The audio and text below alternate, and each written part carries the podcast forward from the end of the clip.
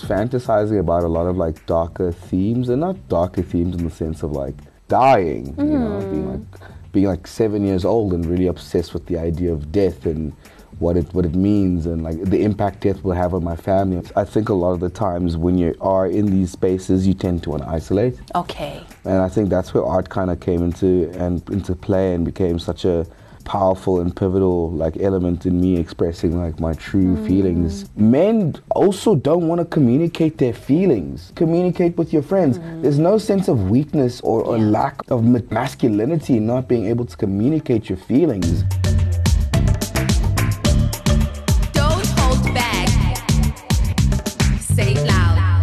What's up, everybody? My name is Nozibele Qamngana-Mayaba. Welcome to Don't Hold Back. This is where we say it loud. We are on season two. Thank you so much for your support. Now, let's talk about mental health, anxiety, depression. we must be very honest that in some communities, this is very much frowned upon. We're still having difficult conversations around understanding what mental health is. You know, I was reading a story recently where a pregnant lady committed suicide because they could not understand what was wrong with her.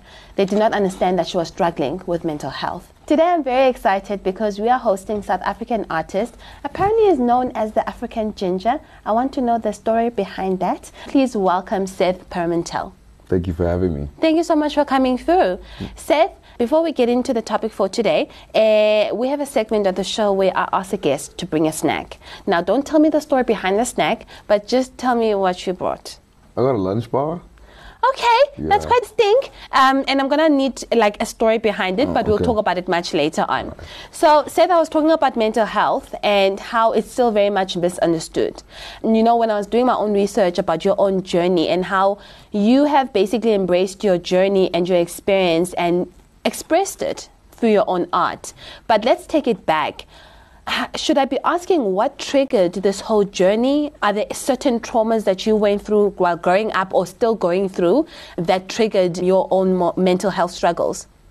Well, firstly, mental health is genetic. Yeah. So, as much as there are certain elements of trauma or life experiences that can trigger certain responses, Okay. for the most part, it is part of your genetic makeup. You know, so having a father that suffered with anxiety, my mother experiencing quite a traumatic childhood. Hmm. These elements kind of combined it, and you know, led me to experience type two bipolar. You know, which is. Okay. Uh, it's fun, not really.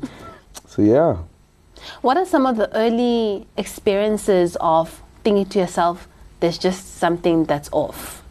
I mean, if I can be really honest with you, it was fantasizing about a lot of like darker themes, and not darker themes in the sense of like what I would do to others, but more on what would be done to me, like fantasizing on like dying, you know, being like being like seven years old and really obsessed with the idea of death and what it means and like the impact death will have on my family and my relatives, you know. Uh, for me, I was like, no seven-year-old should. Uh, at the time, you just don't know because you're not really vocalizing these thoughts or you're not really vocalizing your interactions with people. But yeah, only when I got to like high school that I realized that that's just weird. People don't do that. Uh, and then, you know, I got diagnosed, but I was misdiagnosed, of course, with uh, just general depression and severe anxiety. Uh, and then I went through my early 20s taking the wrong type of medication, which kind of worsened my mental state. Sure. It's only until recently, within the last year, that I've been properly diagnosed. So all this time you were incorrectly diagnosed and you were taking not the uh, medication that you should be yeah, taking. Yeah, well, I actually stopped taking medication as a whole because of a misdiagnosis, because it was just so intense, you know? Was it was it heightening the whole, you know? I mean, yeah, some some medications would have a negative effect on my body. Some would have a negative effect on my mental health. So I would take an anti-anxiety, but that anti-anxiety would actually spark more depressive episodes. You know, it was like a cycle. But I'm happy where I'm at now. You know, that's good. I'm happy to hear that. for sure. Did you? I mean, I I can only assume, just in general, when you're facing challenges or when you're going through something, having a support system that is good kind of gives you that assurance, you know, or kind of makes you be in a good space. For sure, like having a structured support system is vital. Mm-hmm. But I think a lot of the times when you are in these spaces, you tend to want to isolate. Okay. And I think that's where art kind of came and into play and became such a powerful and pivotal element in me expressing like my true mm. feelings. you feel that when you kind of communicate your feelings of you know suicidal thoughts or depressive episodes, that you're burdening your family or you're burdening your friends or hmm. you you know you're just not I get you. yeah. So you just kind of make art about it, you know. And that's what I did hmm. for like the entirety of my life, you know. It was like I felt isolated from that. I couldn't communicate that, so I made art about it, you know. Hmm. How did then it evolved in terms of oh wait a minute I could actually make a career out of this? Well, Never thought about making a career out of it. that's where I'm going. Society told me from the jump that I'll never have anything from this career, so. But it's an itch in the back of my mind that I couldn't scratch. Mm-hmm. That I never belonged in a corporate space. I had a job for like seven days and I got fired. You know, I always, I, I never expected to have a career from it. You're always mm. told from a young age that there's no money in art. Yes. You're gonna starve to death. You're not gonna make it. So I always thought to myself that I'm just, you know, just gonna live on my mom's couch and just try and figure shit out, or couch surf, or I don't know, Yeah. just just do something. Uh, and yeah, social media happened, and now being an artist is one of the most promising careers one person can take. You know, which is ironic, but it's cool. Uh, What do you mean about social media? What happened? Did you show, start showcasing your art there? Yeah, I mean, like I think everybody started showcasing their work. I think in the earliest spaces of social media, especially early Instagram, like 2013, 2014, Instagram um, mm. was solely dedicated to communicating artistic expression. Mm. Instagram wasn't just this monetary valued space where you know you just take pictures for the sake of posting for brands. It was actually like posting pictures of your interests or sharing your music or sharing your art. It was mm. a real platform that actually was focused on exp- creative expression. I think it's a pro and a con because having Instagram at that age or Yeah. that time, you were sharing your work and you were interacting with thousands of people from different places of the world. As time progresses, you just build like a community and you build an audience and you fast forward and then you have a bunch of followers and you're hmm. verified on Instagram and that's yeah social media played a big role in defi- defining a lot of a lot of artists careers a lot of people are here because of social media Yeah, yeah, There's nothing and wrong how with they that. It's- used it. it's pretty pretty rad you know Yeah. Now let's be honest and realistic, right? Someone who's watching this, you've reached a certain level of success um, through through your art journey. But we have to be realistic that there is an artist that's there that's still struggling to get to the success that you've had. Looking back, would you still advise someone to go through or explore this career path? A young person that, that is passionate about it, but it's still not. Ju- I mean, we come from very disadvantaged homes. We don't have the opportunity or the platform or the chance for us to explore. Do you get what I mean? Um, we need to go to university, whatever, get a job and take care of our families. But there's that itch, there's that urge. So if you had to speak to someone, would you still say they can explore? And if they do, how do they get it right? There's no right or wrong answer. There's also no right way to do it. I think the most important thing to do is that if you can't breathe without it, don't do anything. My a friend of mine just moved back from Thailand, and he was working as an English teacher for seven years. Mm. And he said to me he felt so unfulfilled with doing what he hmm. did. He followed the path, you know, he did the university route or he got the job that paid. He did all the right things to secure a good life and when he came out of it, he just hated it. Yeah. You know? It's about the passion. It's not about it's also your life. Don't live it for other people's sake. Don't, you know. I mean, it's easier saying this because I've been living my life for myself. Like, I stopped living my life for my parents a long time ago. But that's also because I fought for that. Yeah. And I had to really break a lot of generational curses in order for me to live this Right. life of mine. But not like that. What I'm trying to say is that it's, it's, it's doable if you want to make a career out of art.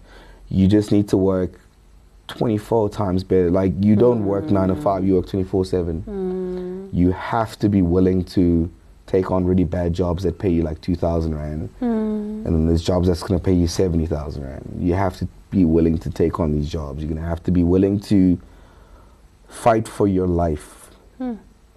And if you want it bad, you're If you going to have bad, to make it work. to, yeah, you, you- you'll, you will make it work. Yeah, You yeah. will. But um, a lot of people that I think that's what defines uh, an artist from just someone that's interested in art. Yeah. If you're interested in art, you'll always be like, ugh, I like art, but you know what? I can always just become like a pediatrician. Mm-hmm. An artist will always create no matter what. Yeah. You know, th- it's part of it's who they are. It's it's it's not a it's not a phase. It's not an aesthetic. It's not a it's not a trend. It's it's who you are. It- it's quintessentially what you want to do. So if you really are an artist, you'll find a way to make your career work. Let's talk about your expression um, in art and also just the element of dealing with mental health and pouring your heart out and, and, and using art as a way, uh, as a coping mechanism, if I can say that.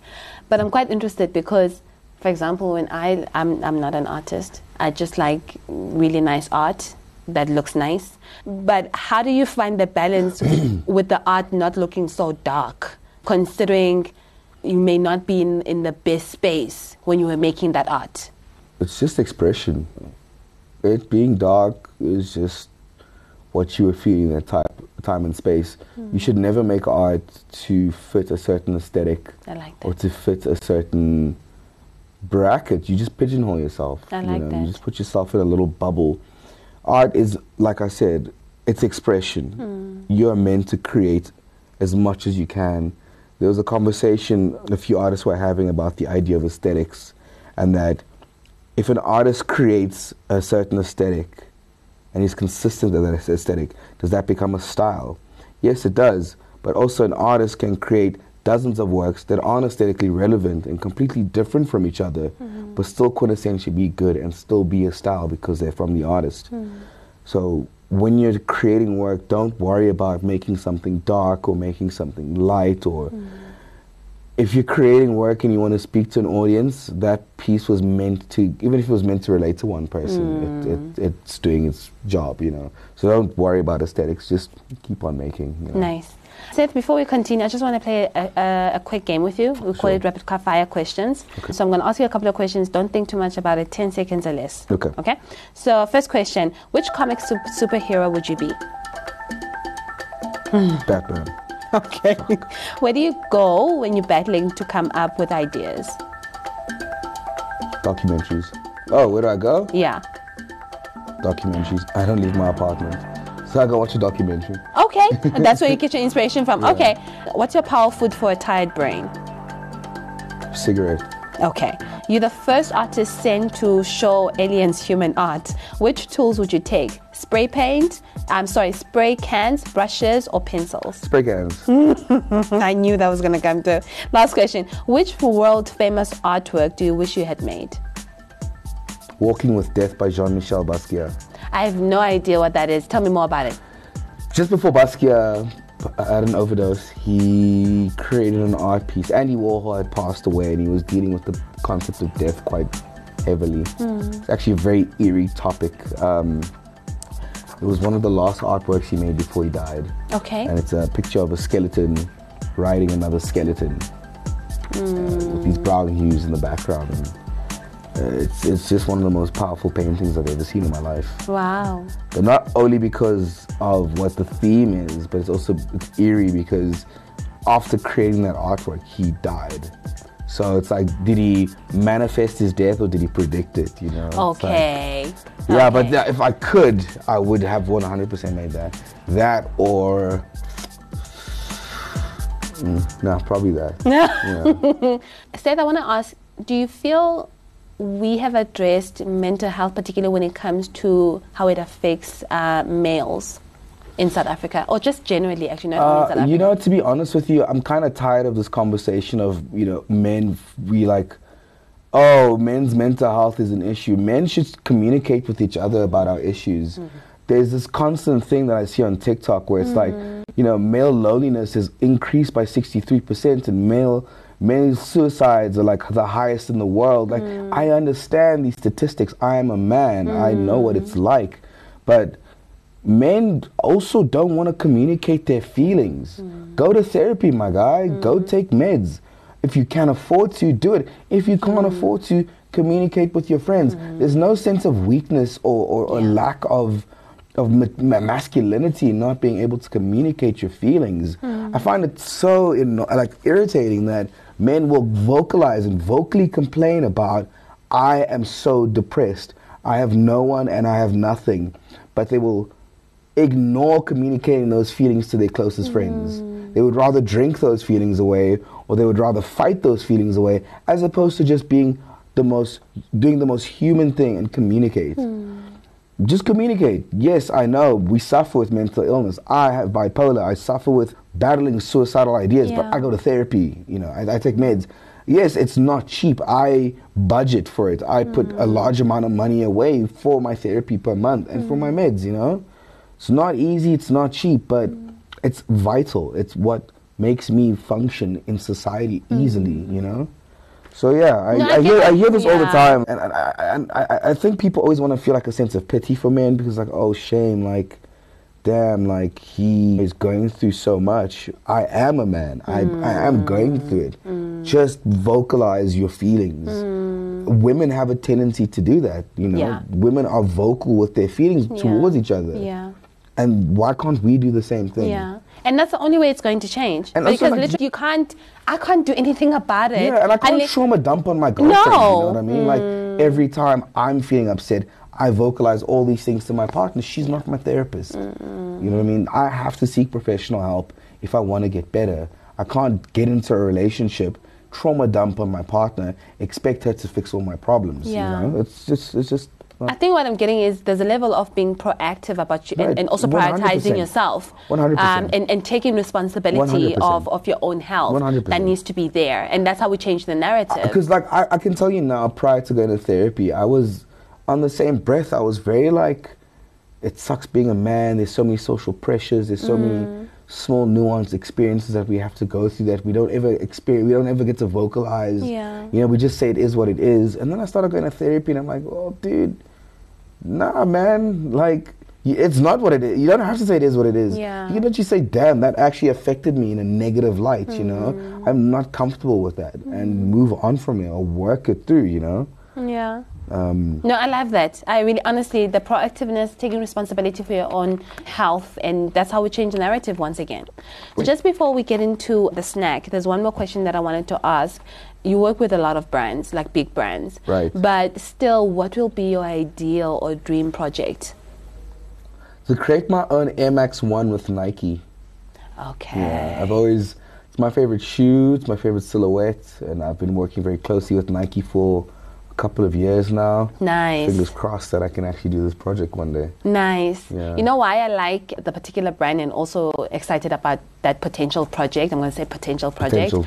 Is because there's, a, there's also a level of storytelling that comes with Right. such a project. I don't know if you right? know Karabo Poppy, right? No. I don't know. She's a an amazing South African illustrator. and I'm Yeah. privileged enough to call her like a very close friend. Yes. But she is the only African Mm. To have designed her own sneaker for Nike.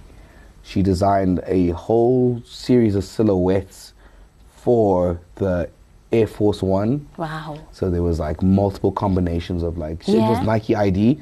So she had like set designs, and you could combine these designs to create your own sneaker. Yeah. But it was customizable through the Nike ID website. So there was like dozens of possibilities that you could create your own sneaker. Yeah. But at the end of the day, it was still her work. Mm. Uh, and no one ever speaks enough about like how amazing and how impactful that project was, not just on her, but the South African illustration community as Right. a whole. You know.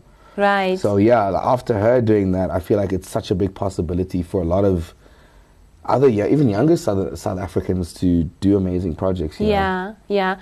Seth, I, I think I was excited about interviewing you and, and the session because definitely time has evolved. You know, we've gotten mm. away from the sort of corporate traditional mm. career path. Now, someone that is, you know, sitting at home listening to us or watching this is like, actually, I can, I can still make a career out For of sure, this. you can, can make a career out of anything. Because you know where we come from. Mm-hmm. Honestly, I quit my corporate nine to five job to work in the development space, um, NGO, Mm-hmm. uh, social responsibility, and it was frowned upon. It's like, what the hell are you doing?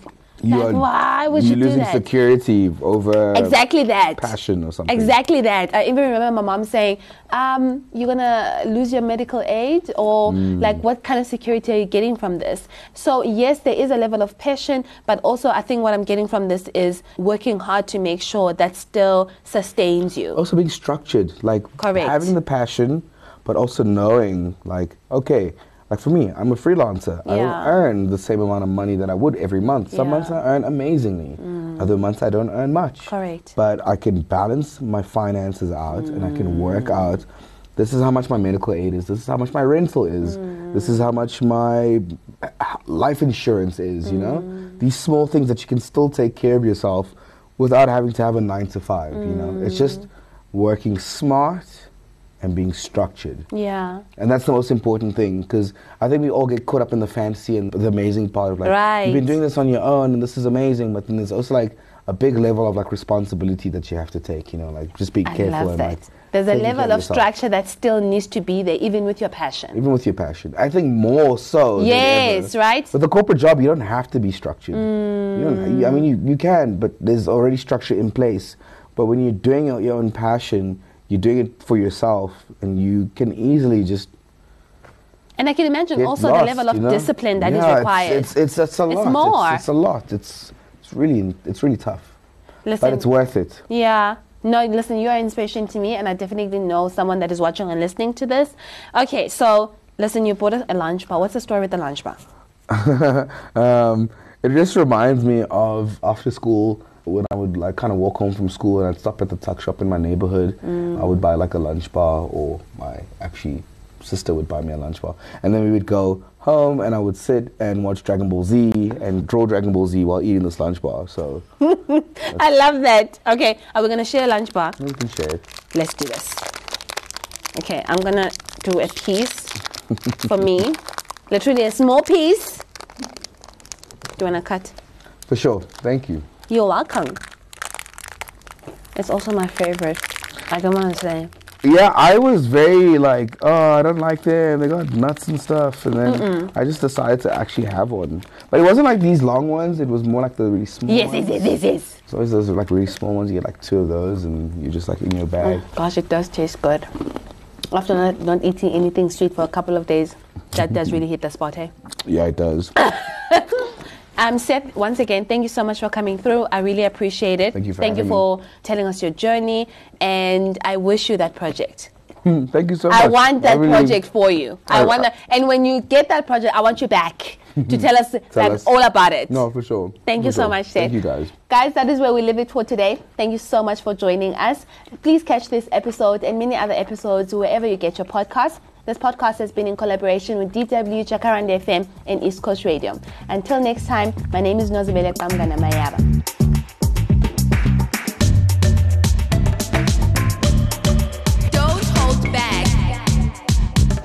say